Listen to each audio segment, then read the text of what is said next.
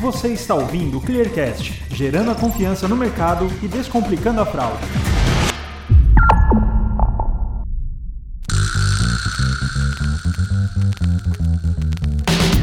Esse é o Clearcast, o podcast da ClearSale. Aqui vamos discutir assuntos como tendências de mercado, tudo sobre o cenário da fraude, marca empregadora, empreendedorismo e muito mais. O tema de hoje é PIX, a evolução dos pagamentos digitais. Eu sou Felipe Tilian, jornalista responsável pela produção de conteúdos da ClearSale, e para falar sobre esse assunto convidei o Marcelo Queiroz, que é o gerente de contas do mercado financeiro da ClearSale e tem mais de 20 anos de experiência nas áreas de finanças e tecnologia. Marcelo, muito obrigado por aceitar o nosso convite. É um prazer participar aqui com vocês, falar desse tema, que eu acho que é um tema relevante, que está transformando aí o mercado de pagamentos no Brasil. Também estou aqui com o Pablo Silva, que é líder de produtos da Vind, uma plataforma consolidada no universo de pagamentos online. Formado em engenharia da computação, Pablo tem MBA em gestão de TI pela FIAP e em sua carreira tem passagens por grandes empresas de tecnologia como a SAP e LocalWeb.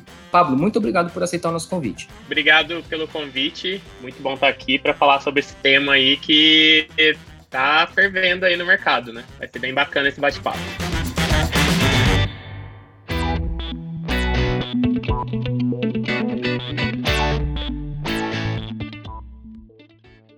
Bom, pessoal, para começar, acho que é legal a gente deixar todo mundo na mesma página.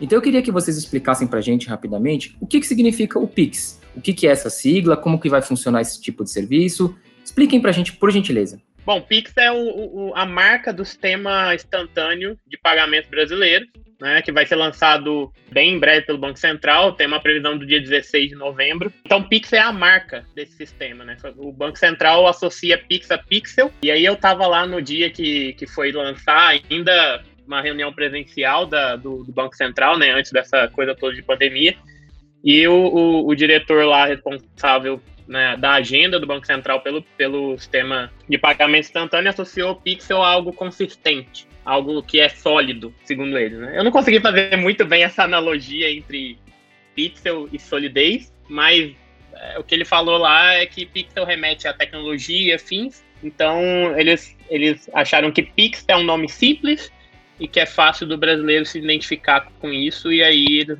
eles acabaram é, lançando a marca. Mas o que interessa mesmo é o sistema de pagamento instantâneo. Basicamente é um sistema que vai permitir com que a gente faça é, pagamentos, envia e receba dinheiro todos os dias da semana, todos os dias do mês, não importa se é feriado ou não, 24 horas por dia, né? Então muda muito o sistema de pagamento brasileiro, que hoje fecha às 17 horas da sexta-feira e só volta às 7 ou 6 horas, não me lembro bem, da segunda, né? Além disso, Hoje, quando a gente manda uma TED, é, que é, acho que a unidade de envio entre, entre instituições bancárias mais rápida, ela ainda assim pode demorar até as 17 horas, até o final do dia, para conseguir que esse dinheiro saia de uma conta bancária, por exemplo, do Itaú e vá para o Bradesco, né? E com o sistema de pagamento instantâneo, isso tende a demorar no máximo 10 segundos, que é o que o Banco Central está prometendo aí para esse novo sistema de pagamento. É, realmente o nome Pix, eu acho que vem desse conceito aí, mas e o Banco Central, acho que é pela primeira vez na, na história, criou uma marca, inclusive, para um serviço que ele está colocando para o mercado. E ele até brinca em várias conferências, ele vem falando que a ideia é realmente ter um nome simples, que todo, seja na boca do povo. E a ideia, eles até brincam, falam, ah, deixa eu fazer um Pix para você, né? Como a gente fala, o WhatsApp, como virou um, um meio de mensagem, Pô, deixa eu fazer um Pix, virar um, um, um nome uma terminologia para transferência. E realmente é um arranjo novo, né? Então, o Banco Central introduz um conceito de arranjo de pagamento instantâneo, um arranjo de pagamento novo, que é comparável a arranjos de pagamento que acho que uh, o pessoal está acostumado a escutar, do WeChat, Alipay, que rodam na China, por exemplo, que são arranjos de pagamento, nesse caso, fechados. E eu acho que essa questão da ligação com o conceito de solidez está muito forte com esse ponto, porque esse é um arranjo de pagamento instantâneo, mas que ele está sob gestão do Banco Central. Então, o Banco Central é quem está provendo toda a parte de liquidação e gestão. Então, se a gente fizer uma analogia, é uma bandeira como Visa, Mastercard, ela é um arranjo de pagamento. E nesse modelo, o arranjo de pagamento PIX, o arranjo de pagamentos instantâneos, o dono da bandeira ali é o próprio Banco Central. Ele está administrando tudo isso e deixando participantes operarem nesse mercado por uma série de regras, o que é bem interessante. Então, se eu acho que tem essa analogia realmente PIX é, vinculado a essa questão de solidez, porque você tem um banco central por trás e coordenando tudo isso, e realmente é uma revolução muito grande essa capacidade de um conceito de pagamento instantâneo, de transferência instantânea monetária, quer seja uma transferência entre contas, como o Pablo falou, e também no próprio processo de payments, no próprio processo de pagamento, né? sendo aí um rival, por exemplo, para o pagamento em boleto, um rival para o cartão de débito, porque é um pagamento instantâneo, com uma taxa muito baixa, um valor muito baixo de cobrança final, e com essa velocidade, disponibilidade do dinheiro em questão de segundos na conta, e aí isso extrapola além da questão de transferência entre pessoas físicas, né, de uma pessoa física para outra, esse processo de pagamento direto para um lojista, por exemplo, que vai ter aquela, aquele valor monetário daquele pagamento disponibilizado em segundos numa conta transacional Pix que ele tenha para poder receber aquele tipo de transação Pix. Então, e eu acho que a solidez se dá aí, eu acho é legal esse, conceito né, do Pix solidez, o Pix se dá a partir dessa atuação forte do Banco Central, sendo aí efetivamente o administrador desse arranjo de pagamentos. É, eu acredito que já tenha muita gente, inclusive, ansiosa para começar a utilizar o Pix, né? E é justamente sobre essa ansiedade que eu quero conversar com vocês. O Banco Central anunciou mais lá no começo do ano, ali entre fevereiro e abril, primeiro fez um anúncio de que o Pix já era uma realidade que ia acontecer, depois explicaram mais ou menos como seria o cronograma, e o que se espera é que em outubro a população já possa fazer o cadastro e a partir do dia 16 de novembro já possa começar efetivamente a transacionar via o Pix. Então eu queria saber de vocês o que, que é necessário para que a gente possa utilizar o Pix. Como é que vai funcionar esse pré-cadastro? Como é que vai funcionar a transação dentro desse universo? É, vale deixar claro, então a gente está falando né, hoje, 19 de agosto, quando a gente está conversando aqui, tudo pode mudar, né? Mas o prazo estabelecido do Banco Central ele adiantou o processo que ele chama de cadastro, então, o cadastramento no DICT, que é um diretório unificado onde vão estar todas as chaves, ou seja, vão estar as contas PIX, é, foi adiantado para o dia 5 de outubro. Então, obviamente, num ambiente controlado, mas já habilitando para poder começar a utilizar esse cadastramento em 5 de outubro e o processo transacional, ou seja, efetivamente fazer as transações e os pagamentos usando o Pix a partir do dia 16 de novembro, tendo também um período controlado ali a partir de 5 de novembro período controlado. Mas se a gente falar em grandes datas hoje, a gente tem 5 de outubro, como data que o Banco Central está falando, onde já estaria habilitado para os primeiros cadastros. Acreditamos que isso vai ser um ambiente controlado, talvez no ambiente dos participantes, com alguns cadastros específicos, uh, mas já estaria habilitado. E o processo transacional, seja, vamos falar assim, aberto para o público em geral e começar a efetivamente utilizar no dia 16 de novembro. E aí, coincidências à parte, não existem coincidências nessa vida, a Black Friday é dali a duas semanas. Então, existe um grande potencial de utilização já do Pix, por exemplo, é, na Black Friday para o e-commerce. É, assim, basicamente, uh, as instituições bancárias que têm, acho que 300, no mínimo 300 mil contas transacionais, se eu não estou enganado, mil, esse 500 é o 500 mil. 500 mil. Elas são obrigatórias a participar do arranjo, né? O que, que você precisa para poder fazer uma transação no Pix? Você precisa ter uma conta transacional em um dos participantes do arranjo. Então, basicamente, se você tem uma conta no Itaú, por exemplo, ele é obrigado a ofertar o Pix. Então, você pega o aplicativo, que ele vai ter que integrar o Pix dentro do aplicativo dele, é, é algo obrigatório, é mandatório pelo Banco Central.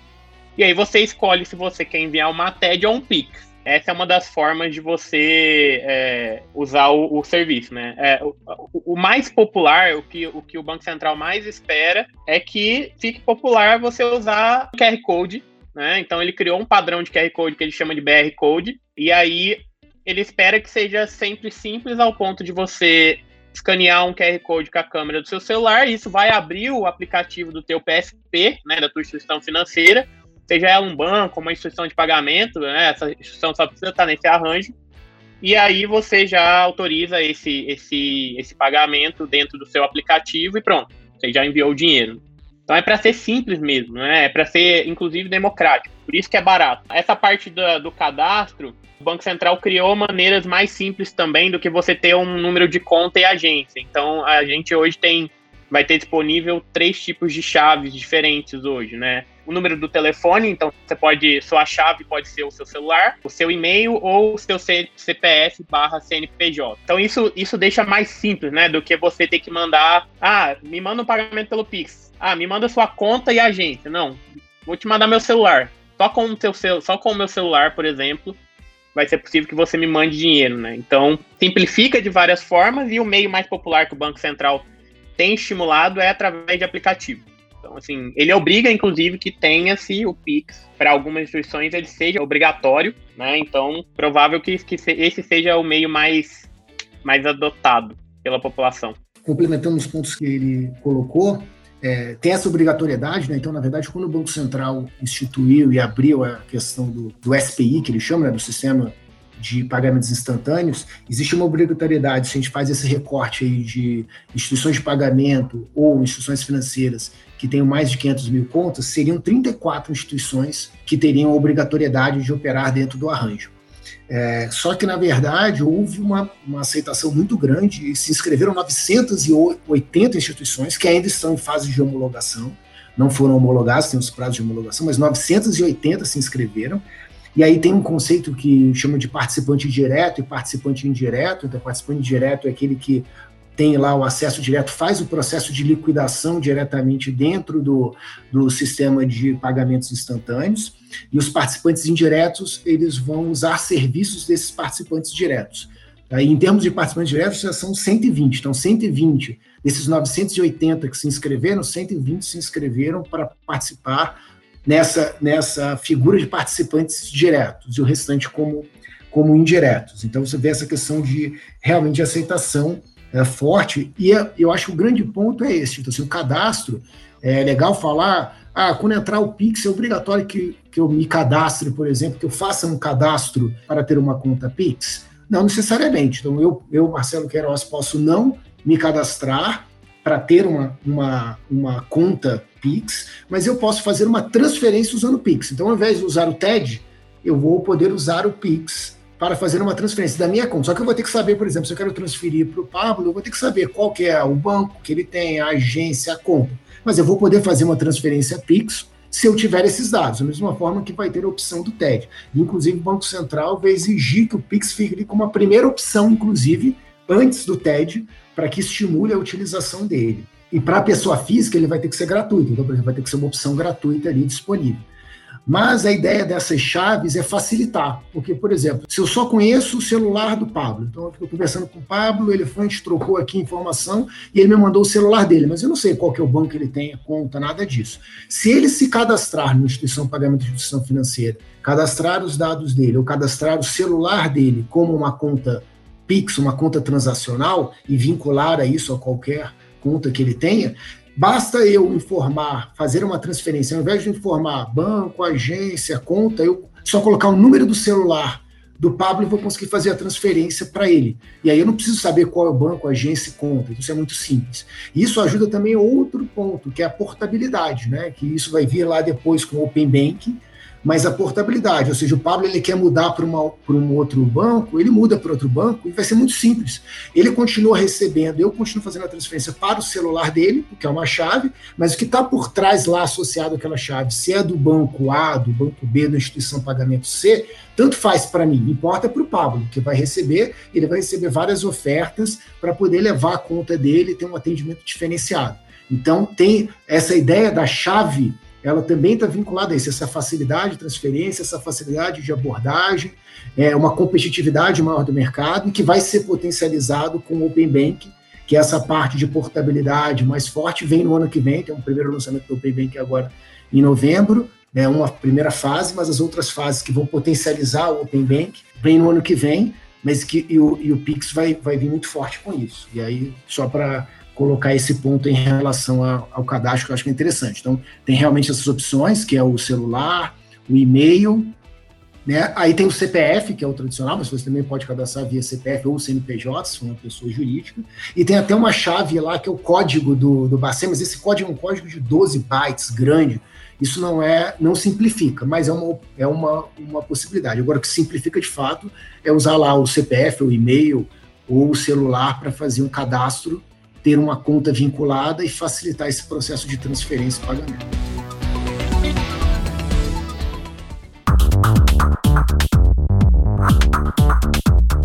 Uma coisa que eu acho que é legal a gente é, enfatizar aqui, pessoal, é que não é tão comum a gente ver esse tipo de iniciativa digital partindo de órgãos públicos, né? E nesse caso, é uma iniciativa do governo. Só que, em contrapartida, isso pode gerar um, uma certa insatisfação do sistema bancário tradicional. O que, que, vocês enxergam como a maior vantagem do Pix e o que, que pode ser uma desvantagem, como, por exemplo, desestabilizar o setor bancário? Enfim, como que vocês acham que isso vai acontecer? O que, que tem de, de vantagem? São principais vantagens. Né? A primeira delas, acho que o Banco Central ele colocou um, um ponto bem interessante, que é o liability. O que, que é o liability? A responsabilidade, por exemplo, no processo de fraude. Então, liability neste processo ele ficou do lado do pagador e não do recebedor. Isso é uma diferença muito grande. Isso dá, isso garante, primeiro, uma forte adesão ou uma capacidade de forte adesão, que todo mundo que recebe, ele não fica com o ônus da fraude. Esse ônus da fraude, o ônus de algum risco, ele vai ficar do lado do pagador. Então isso isso estimula o, a, a adesão por parte dos recebedores, o que é importante em qualquer arranjo, né? Que o, que o recebedor queira é, receber através do Pix. Um outro ponto é a questão de custo. Então, custo para pessoa física não existe, então pessoa física não paga, mas mesmo a pessoa jurídica, ou seja, uma loja, ou, né, o pessoal brinca lá, né, a, a carrocinha de, de pipoca, qualquer um que, que receba via, via Pix, quer seja o e-commerce também, é, ele, ele tem a disponibilidade do dinheiro de uma maneira muito rápida. Então você recebe aquilo muito rápido. E é isso, se você fala o que, que isso impacta em relação ao mercado financeiro, se você pega os emissores de cartão, os arranjos tradicionais, eles vão ter um impacto forte. Por quê? É, existe, obviamente, você prefere receber, se você está do lado de um lojista, você vai preferir receber através de um pagamento que você recebe instantaneamente. Né? Se você recebe um cartão de crédito, você leva lá de 15 a 28 dias para poder receber. No cartão de débito, de 2 a 5 dias para você receber o dinheiro efetivamente estar tá com esse dinheiro em caixa. E aí você tem lá a prerrogativa do, da antecipação de recebível, como uma oferta, que mas na verdade come um pedaço do dinheiro, porque você vai é, ter uma taxa para cobrar isso. E aí você tem o potencial de trabalhar, eliminar essa questão do, da antecipação de recebíveis e não ter uma taxa, ou ter uma taxa muito baixa, não é que não vai ter valor para a PJ, vai existir uma cobrança, mas o Banco Central não estabeleceu qual é o valor, mas a ideia é que os participantes provavelmente vão trabalhar valores pequenos, vai ser estimulado trabalhar um valor muito pequeno, inferior ao desses outros arranjos de pagamento, então tende a ser favor, a, a favorecer esse tipo de abordagem. E aí entra um outro ponto de estímulo para o mercado, né? Então tem aí prerrogativa já, né, de, de decisão até do STF, que se pode cobrar valores diferentes de acordo com o meio de pagamento. Então isso você já pode, né, no estabelecimento ele pode cobrar um valor diferenciado. Você recebe à vista, ou em cash, ou sem cartão de débito, ou cartão de crédito. Hoje já tem essa prerrogativa. Com o Pix, isso deve ficar muito evidente. Por quê? Porque se eu tenho a possibilidade de ter uma cobrança sobre aquele meio de pagamento baixa, e eu tenho a disponibilidade imediata do dinheiro, eu não preciso, por exemplo, fazer uma antecipação de recebível, eu posso trabalhar um, um diferencial na hora da minha oferta para que eu pague, para que o, o meu cliente pague através do Pix. Posso dar lá 10% de desconto, às vezes isso pode ser extremamente vantajoso. Então, isso tende a estimular o Pix e realmente houve uma, uma é, um processo muito grande de mexida no mercado para é, como trabalhar com o Pix. O Pix ele vai mexer, eu diria que em especial, os arranjos de pagamento tradicionais. Né? Então, os emissores de cartão, as bandeiras, as credenciadoras, né, o pessoal da, da, das maquininhas, todos eles é, vão ter um forte impacto. E também, obviamente, um outro impacto para os bancos, você comentou, sobre a taxa, né? Ah, cobro, pago lá 10 reais, 12 reais para fazer uma transferência via TED, via DOC. Obviamente, esse é um impacto gigantesco. A gente não sabe quanto vai migrar, mas a tendência é que exista sim uma migração da utilização desse, desses mecanismos, desses serviços de transferência para o Pix. Eu acho que assim, vai haver uma convivência, né? Como o dinheiro cash não acabou, como o cartão de débito não acabou, o cartão de crédito não acabou, vai haver uma convivência entre os serviços, mas a tendência é que o Pix realmente abocanha um pedaço desse, desse mercado, e isso vai ter um impacto em receita, sim, para os bancos, pensando em TED e DOC, e se a gente falar dos arranjos tradicionais, é, as bandeiras, as credenciadoras, os emissores de cartão, eles também vão ter um impacto com essa taxa que eles cobram sobre essas transações e que o Pix também deve comer um pedaço desse mercado.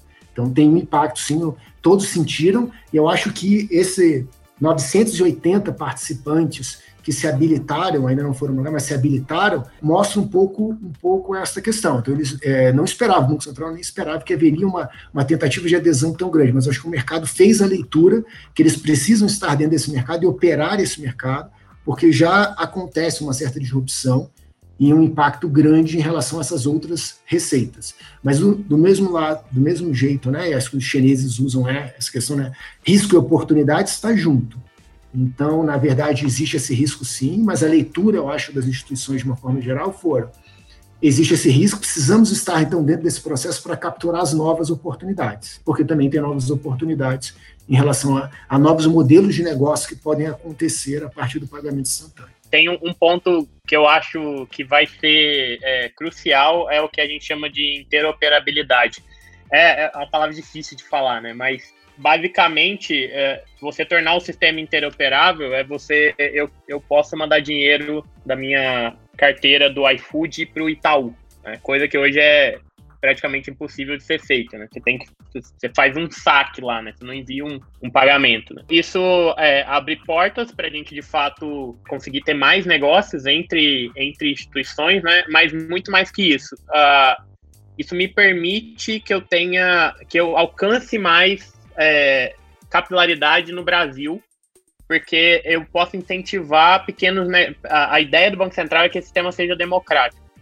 Então, eu posso incentivar que surjam, surjam várias fintechs de nicho, por exemplo, em vários lugares que hoje os bancos, os grandes bancos, não, eles não, não têm interesse de estar. Né? Por exemplo, em regiões mais Nordeste, Norte, que, que tem grande parte da, da população desbancarizada do Brasil, que ainda é muito alta, né? Torno de 40 milhões de pessoas. É, então, é, essa é uma vantagem grande porque ajuda. Uma da, das coisas que o Banco Central quer que aconteça é a digitalização do dinheiro, por vários aspectos. Então, hoje, mais ou menos por ano, tem, tem no mercado 230 bilhões de reais em cédula, né? Em cédula, em dinheiro moeda. E isso aí digitalizado também já traria para um mercado se, se a gente for olhar o arranjo de cartão de débito, talvez de crédito, se isso fosse passasse a ser um dinheiro digitalizado, isso aumentaria o tamanho desse mercado nos 4 bilhões de reais em taxas, né? Que, que, que hoje, hoje não são enxergados, né? Porque é dinheiro, então você vai paga o dinheiro, não tem taxa em cima disso. Essa parte de ser interoperável é importante, de ser democratizável, né? É importante, o que que porque o, o Banco Central ele, ele realmente colocou o valor de ser um centavo a cada 10 transações de recebidas, né? Não dinheiro não que você paga, mas que você recebe, justamente para que seja muito barato. Né? Então não faz sentido eu cobrar mais caro que o boleto para receber um, um, dinheiro pelo Pix. Né? Na minha visão, não faz. Então o mercado deve ir com taxas realmente baixas, ao ponto de você olhar para o mercado de boleto e se não fosse o, o fator cultural do brasileiro que gosta de, de um boleto, ele, ele é um mercado que morreria muito fácil, né? Porque ao invés de você pagar um real, um, um e quinze, talvez, num grande volume um pouco menos, para receber por boleto, né? Sem contar os dois dias, três dias úteis de fricção que você tem na venda até aprovar, você pagaria 50 centavos, 60 centavos, assim, já num valor, no limiar, digamos, alto do Pix, né? Mercado de boletos. Muito se fala em morrer também, mas é assim, tem um fator cultural que demora anos para que a gente, de fato, para que esses mercados caiam, né? Hoje tem em torno de 5 bilhões de levantamento da Morgan Stanley, tem 5 bilhões de reais em taxas de boleto, teve isso em 2019, tem mais ou menos uns 2 bilhões em taxas de TED e DOCs, e tem uns mais ou menos uns 30 bilhões de reais em tarifas bancárias. Então é por isso que essas 980 instituições elas, elas querem estar no PIX, porque se esse dinheiro, né, que, que dá aí uns quase 50 bilhões de, de reais em, em, mercado, em valor de mercado, ele for mesmo é, migrar, ele vai migrar para essas 980 empresas ou, ou, a quantidade de empresas que estão dentro do arranjo, né? Então é, é por isso que uh, esses mercados estão ameaçados.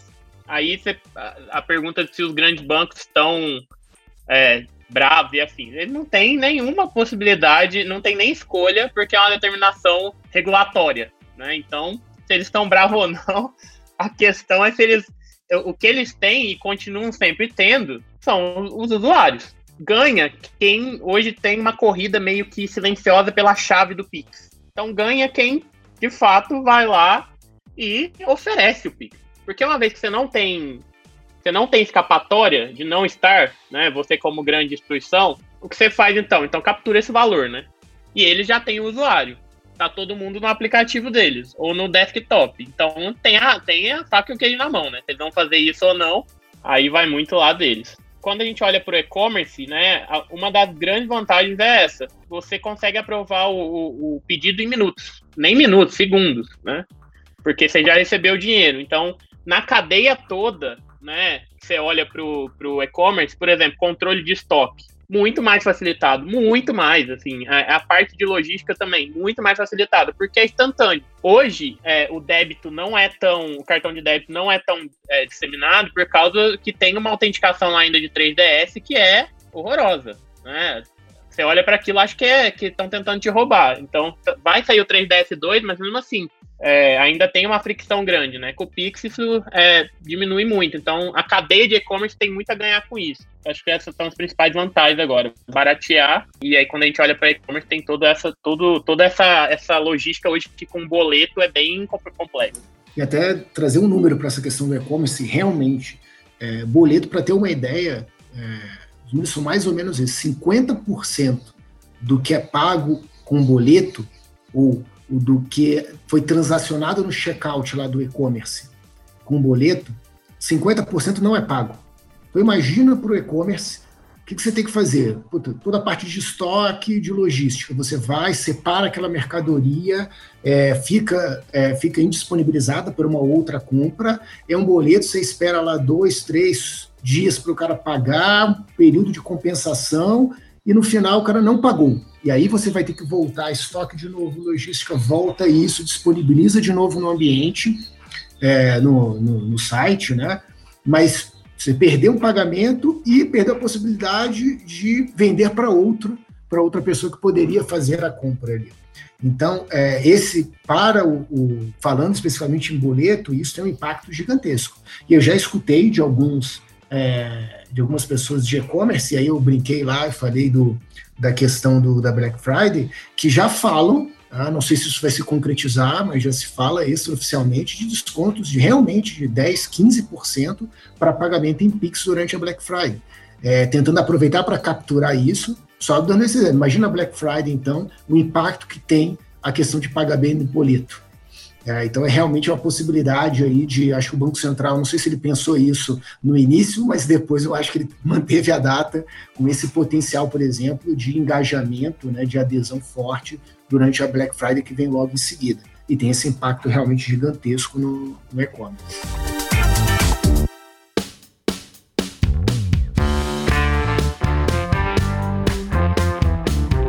E um tema que, obviamente, a gente não pode deixar de falar é de uma dúvida que certamente vai rolar, que é o Pix é seguro? A gente vai ter tranquilidade para transacionar dentro dele? Tanto empresas quanto pessoas. E aí eu queria saber de vocês, como que vai ser a segurança do Pix? Como todo mundo que está envolvido no Pix pode ter certeza que aquele ambiente é seguro, que não tem como acontecer nenhuma fraude dentro desse sistema? Olha, essa parte de fraude é uma preocupação muito grande no Brasil, acho no mundo, de uma forma geral. É toda, é toda a questão de digitalização e transações digitais, mas o Brasil em especial, né, então o Brasil é um dos países com maior número de fraudes, é, acho que a Clearce, inclusive, cresceu muito uh, nesse mercado e aprendeu muito, e tem um know-how muito grande, né, porque enfrenta uma, um, um mercado extremamente difícil, aqui a criatividade é gigantesca, então a gente acredita sim que boa parte boa parte, uma, uma grande parte da fraude que hoje você tem, por exemplo, em processos de transação via cartão de crédito, também vão migrar para um processo via Pix, né? Então, pagamentos de transações não presenciais com cartão tendem a migrar. E outras fraudes que devem acontecer é, especificamente com, com o Pix, já se fala do. Pablo comentou né, que existe um QR Code padronizado, foi criado, chamado de BR Code, que é um QR Code padronizado para o Pix. Então já se fala, por exemplo, no, né, na fraude do QR Code, alguém vai lá e cria um outro QR Code, faz um adesivo que você pode ter lá o QR Code estático, né, aquele que vai ser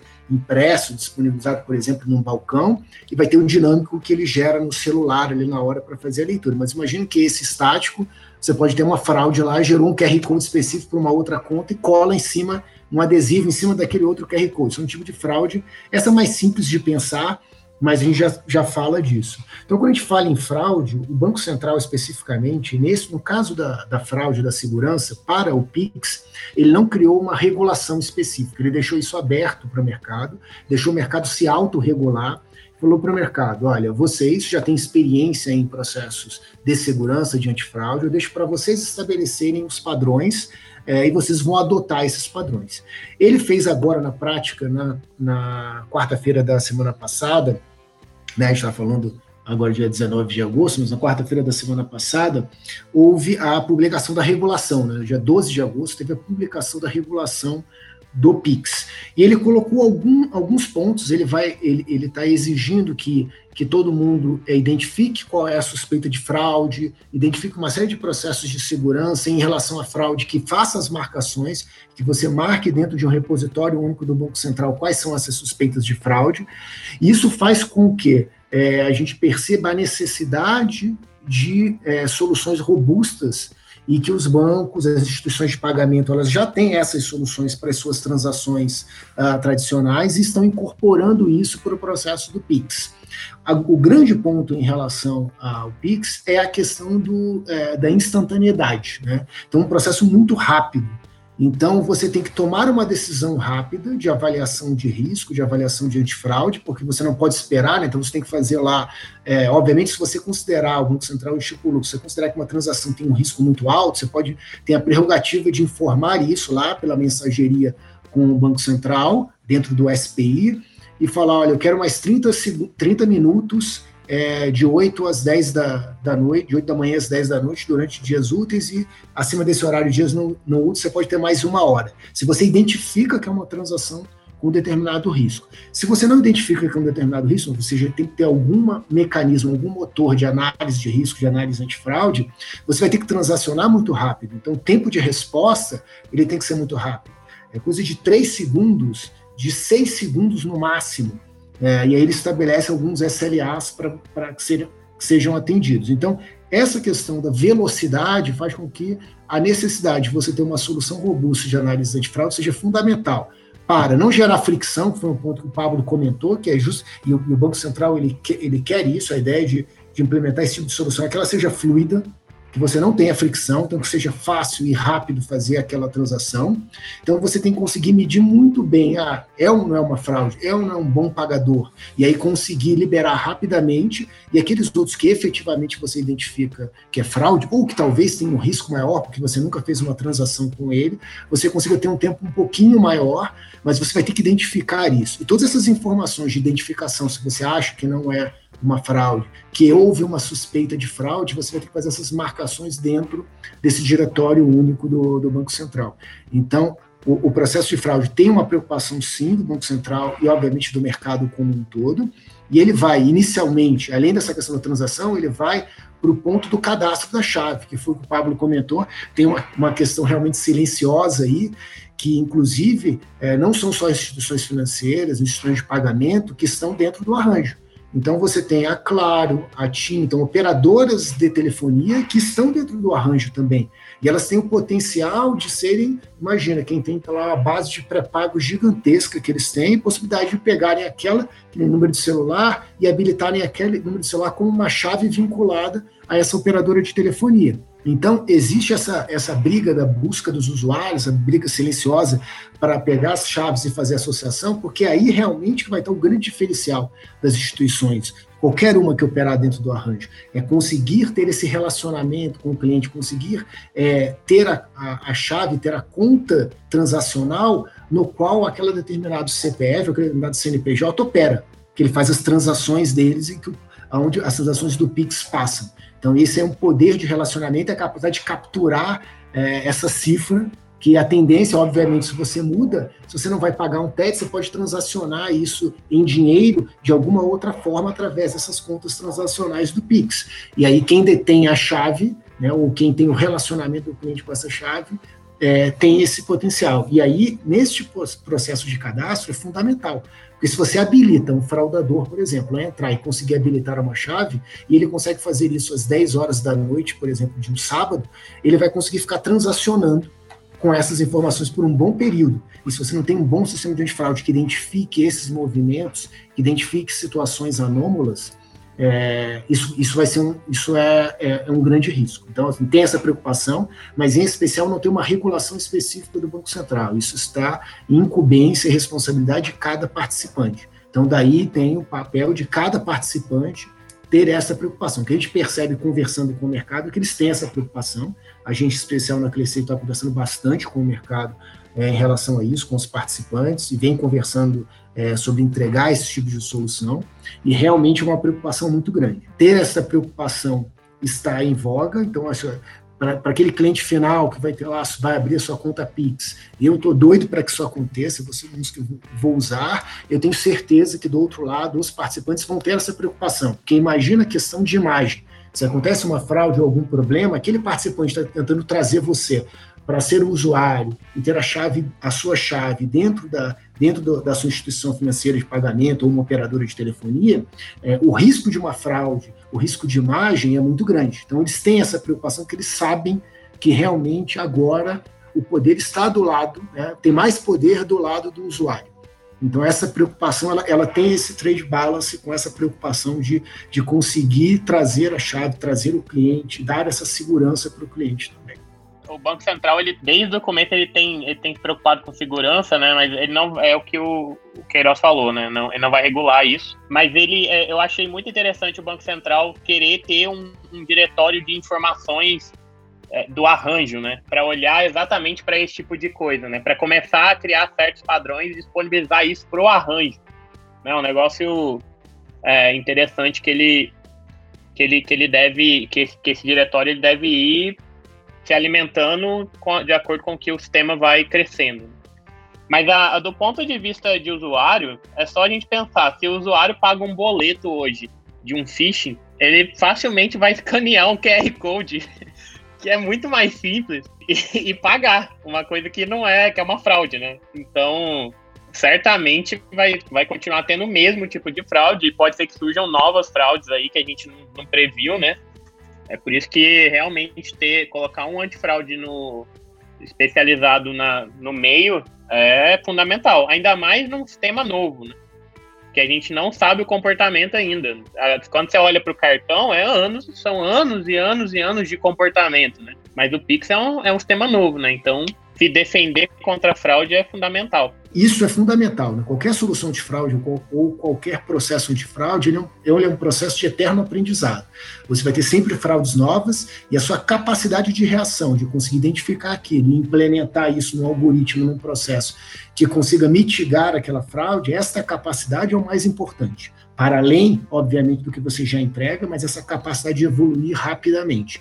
E é esse, eu acho, que é o, é o grande desafio de um processo novo como é o Pix. Essa capacidade, você tem uma solução de fraude que tem essa capacidade de rapidamente adaptar, aprender e ir ali correndo. Vai ser sempre um trabalho, isso é eterno, o um trabalho de antifraude, é o é, gato e rato correndo um atrás, inventando alguma coisa nova, você trabalhando sempre para poder é, mitigar, identificar e corrigir e ter a melhor solução para atender aquela nova fraude identificada. Ah, muito bacana. Agora, uma questão que também é muito latente é se o e-commerce vai poder utilizar o Pix. Então eu queria saber de vocês, há alguma ideia na linha de usar o Pix para pagamentos no e-commerce? Isso vai ser alguma vantagem para o e-commerce? É, sim, ele vai ser obrigatório, inclusive. Então, assim, o Banco Central, inclusive, ele criou lá o modelo é, bem diferente, que falou assim, ele teve uma postura bem diferente do Pix em relação. Eu acompanho um pouquinho o mercado financeiro há algum tempo é, ele teve uma postura muito diferente é, em relação a, a, ao Pix, tá? como ele está levando o arranjo de pagamento instantâneo. Então, ele estabeleceu, inclusive, regras é, de, de, user experience, assim, como deve ser utilizado, como o, o botão do Pix deve aparecer no aplicativo, aonde deve aparecer no checkout do e-commerce. Então, sim, é uma opção que vai ter que estar disponível, obrigatoriamente vai ter que estar disponível lá no checkout do e-commerce, além do que hoje existe lá boleto, pagamento com cartão de crédito. E aí tem entrando aí o 3DS também, até com a possibilidade do cartão de débito, mas ainda incipiente, é, não está é, totalmente é, sendo utilizado. Vai ter a opção do Pix. E dentro do, do user experience, desse desenho que ele fez, ele coloca, inclusive, ele, ele acaba fazendo um desenho ali, uma sugestão de modelo que favorece dar destaque para o Pix. A ideia é essa, que dê destaque para o Pix. É, então, sim, vai ser um meio de pagamento disponível. É, tem esse, como ah, aí uma visão da Marcelo Queiroz, mas que acho que corrobora com um pouco eu estou conversando com as pessoas no mercado. É, eu acho que o, que o e-commerce, os marketplaces, né, é, vão querer é, dar destaque para esse meio de pagamento, porque entra aquela questão. Ele vai, ter, ele vai ser cobrado por uma taxa baixa, ou um valor fixo baixo, perto do que é um pagamento via cartão de crédito, perto do que é o valor do pagamento de um boleto, sem contar as outras implicações que a gente falou em termos de estoque, logística do, do pagamento via boleto ele é, vai ter disponibilidade do dinheiro imediatamente na conta dele. Então, vai precisar, por exemplo, fazer uma antecipação de recebíveis para trazer esse dinheiro para utilizar ele como capital de giro. Então, ele tende a, a efetivamente patrocinar, divulgar e tentar fazer uma adesão maior daqueles pagantes dentro do checkout para a utilização desse meio de pagamento. Então, sim, eu acho que vai ser bastante utilizado. E essa feliz coincidência de lançamento no dia 16 de novembro, logo em seguida a Black Friday, pode ajudar, inclusive, no maior engajamento e adesão ao Pix é, dentro do e-commerce. Tá? Então, falando de e-commerce. Então, assim, já de cara, e-commerce, eu acho que já tem esses benefícios que eu comentei. E é, em termos do mercado como um todo, eu acho, eu concordo, o Pablo citou, acho que o grande diferencial Primeiro, é para o cliente. Então, assim, o Banco Central realmente tem uma agenda que ele chama lá de agenda BC Hash, que é um dos pilares essa questão efetivamente é, de tornar mais competitivo o mercado, mais dinâmico o mercado. É, e o Pix atende isso, está dando poder de fato e permitindo na ponta, dando ao cliente um potencial muito grande. É, de utilizar um meio de pagamento, um meio de transferência, do, até do, é, de todo, de várias entidades diferentes, de pagamento, operadoras de de telefonia, instituições financeiras quererem o seu relacionamento, para que você tenha um relacionamento com eles, isso favorece quem é dono, né? Quem é o, o cliente passa a ser um protagonista muito maior né, nesse ponto. Eu acho que o maior beneficiário, de fato, é o cliente final, é aquele que vai poder utilizar o Pix. Então, e isso é o objetivo. Mas se a gente olha do lado, né, o e-commerce tem esse ponto que eu citei, já falei, é, mas se a gente olha o outro, eu concordo com o Pablo, assim, existe um potencial grande de surgirem fintechs extremamente especializadas, né, startups especializadas para entregar nichos de negócio específico. Por quê? Porque você favorece através deste modelo que qualquer fintech, qualquer startup que tenha um nicho para atuar é, entregando algum serviço financeiro, ele possa ter um relacionamento direto com aquele cliente. Ele, a conta dele já vai estar vinculada diretamente àquela fintech. Hoje, é, não é assim, né? Uma fintech ela tem que estar pendurada embaixo de um banco, a conta dela é uma conta vinculada a um banco. Esse processo, ele não é fluido, não é rápido, tem uma questão de, de outras taxas e até de, de domínio do cliente. Então, isso favorece muito, eu acho, em primeiro lugar, o cliente final, nós todos os usuários é, do, do, sistema financeiro como um todo. Em segundo, é, fintechs de nicho que vão poder surgir, aumentar e ter um relacionamento mais direto com o seu cliente e ali, a partir dali, conseguir fazer ofertas e trabalhar isso de uma maneira mais fluida com os clientes e mais vantajosa. E do outro lado, lá por fim, a gente falou do e-commerce, que já está estabelecido, mas que é, né, a gente vive no mercado que a gente percebe depois da pandemia o crescimento é, vertiginoso que houve no e-commerce, e eu acho que essa é uma tendência, vai continuar, é, digitalização vai continuar, então você vai ter um meio de pagamento que também vai ajudar. Então, essa, essa, essa rapidez na disponibilidade do dinheiro na conta favorece muito, inclusive, quando a gente pensa no e-commerce agora, esses novos entrantes que entraram agora nesse período é, da pandemia, porque imagina quem recebe via cartão de crédito, é pequenininho, começou nesse negócio agora. O cara demora 15, 30 dias para receber o dinheiro. Se ele precisa do dinheiro na hora ele precisa, porque ele está começando um negócio, ele vai ter que antecipar o recebível, vai ter que passar uma pagar uma taxa de deságio para receber esse receb para ter esse dinheiro, né, esse recebível dele no momento zero.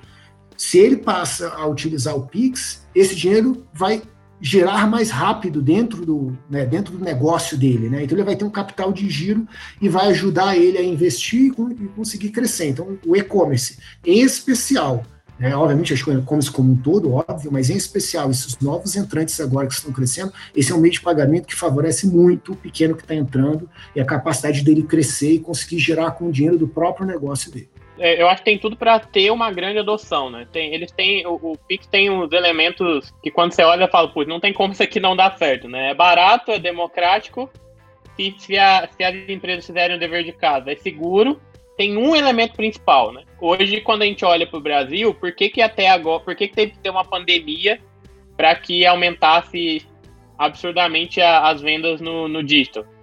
Porque tem um, no e-commerce, né? Tem um fator cultural do brasileiro que ainda gosta muito de dinheiro, de pegar no dinheiro, de pagar com dinheiro. Não só gosta, como acha que esse é o único meio seguro de fazer isso. Né? Ainda tem muita aversão, principalmente da, da população mais, mais idosa, né? a fazer uma transação bancária por um celular, por exemplo. Né? Até pouco tempo eu tenho uma tia que ela não fazia de jeito nenhum. Ela, ela falou, ah, não, eu vou entrar nisso aqui, eles vão roubar meu dinheiro. Né? Aí eu vivia, tia, não, é, esse aplicativo é seguro, né? Ela tem, tem conta lá no Banco do Brasil e ela ia no banco tirar extrato, papel. Então, tem esse fator cultural que ainda pode ser uma grande barreira, né? A pandemia acelerou a digitalização dos comércios, mas uh, não é, principalmente a população bancarizada, ela ainda tem uma desconfiança grande em usar é, não é só dar acesso, né? É mudar a cultura, é mudar comportamento do brasileiro, é mostrar para ele que isso realmente é mais seguro, não 100% mais seguro, mas que é tão seguro quanto você fazer uma transação com dinheiro, né? Se não é tão mais seguro, é muito mais prático. Mas uma vez que é barato e uma vez que surjam fintechs que estão dispostas a ir e a atuar em nichos que não necessariamente são nichos tão grandes igual os nichos que o banco, os grandes bancos atuam, a gente tem uma, uma possibilidade maior de bancarizar mais gente, de mais gente entender que o, o canal digital é um canal que vale a pena tá, e, e, é seguro o suficiente para isso. E aí sim ter uma adoção muito maior do que só nos grandes centros. Né? Porque se olha Sudeste, eixo São Paulo, Rio, Minas, todo mundo vai querer usar o Pix. É, dificilmente não, né? Quando você olha em outras regiões, aí as coisas já começam a ficar mais complicadas. É, o grande potencial é de surgir novos negócios mesmo que vão atuar nessas regiões e trazer essas pessoas para dentro do arranjo. Eu acho que essa é a única coisa que poderia impedir que o arranjo fosse um total sucesso nessa caminhada aí desse lançamento. Mas de resto, tem tudo para ser alta adoção.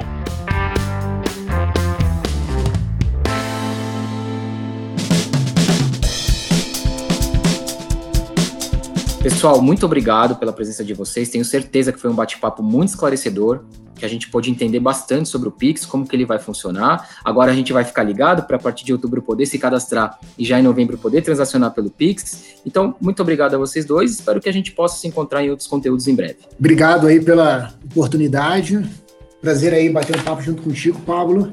E é isso aí, vamos estar aqui antenados para na entrada aí do Pix e ansiosos para que, para que realmente tenha uma adoção grande, que a gente consiga aí, é, o mercado como um todo seja favorecido. Quero agradecer muito o convite, foi, foi bem bacana bater o papo sobre o Pix. Eu tenho falado sobre isso há tempos lá na Vind, né? Porque a gente tá. A gente pleiteou uma vaga aí de, de participante indireto, então a gente tá nessa etapa de homologação, então tá um, uma correria danada, né? Para conseguir passar por todas as etapas do Banco Central. Ele, ele tem que regular mesmo, é, tem que ser um negócio que seja fluido, então o que ele está fazendo lá eu achei até agora super coerente com, com a proposta dele pro, pro sistema. Então, espero aí a gente colher todos esses frutos aí, outubro, novembro, e, e que esse sistema realmente dê certo, porque eu vou usar. Eu tenho certeza que, que eu vou usar. É. Aí você pode fazer um pix para mim, Pablo, fica à vontade.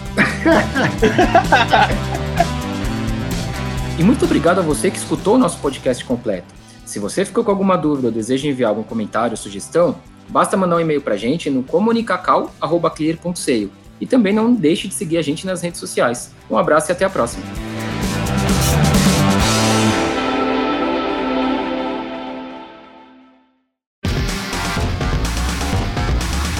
Você ouviu o Clearcast, o podcast da ClearSale. Este podcast foi editado por Gup Comunicação.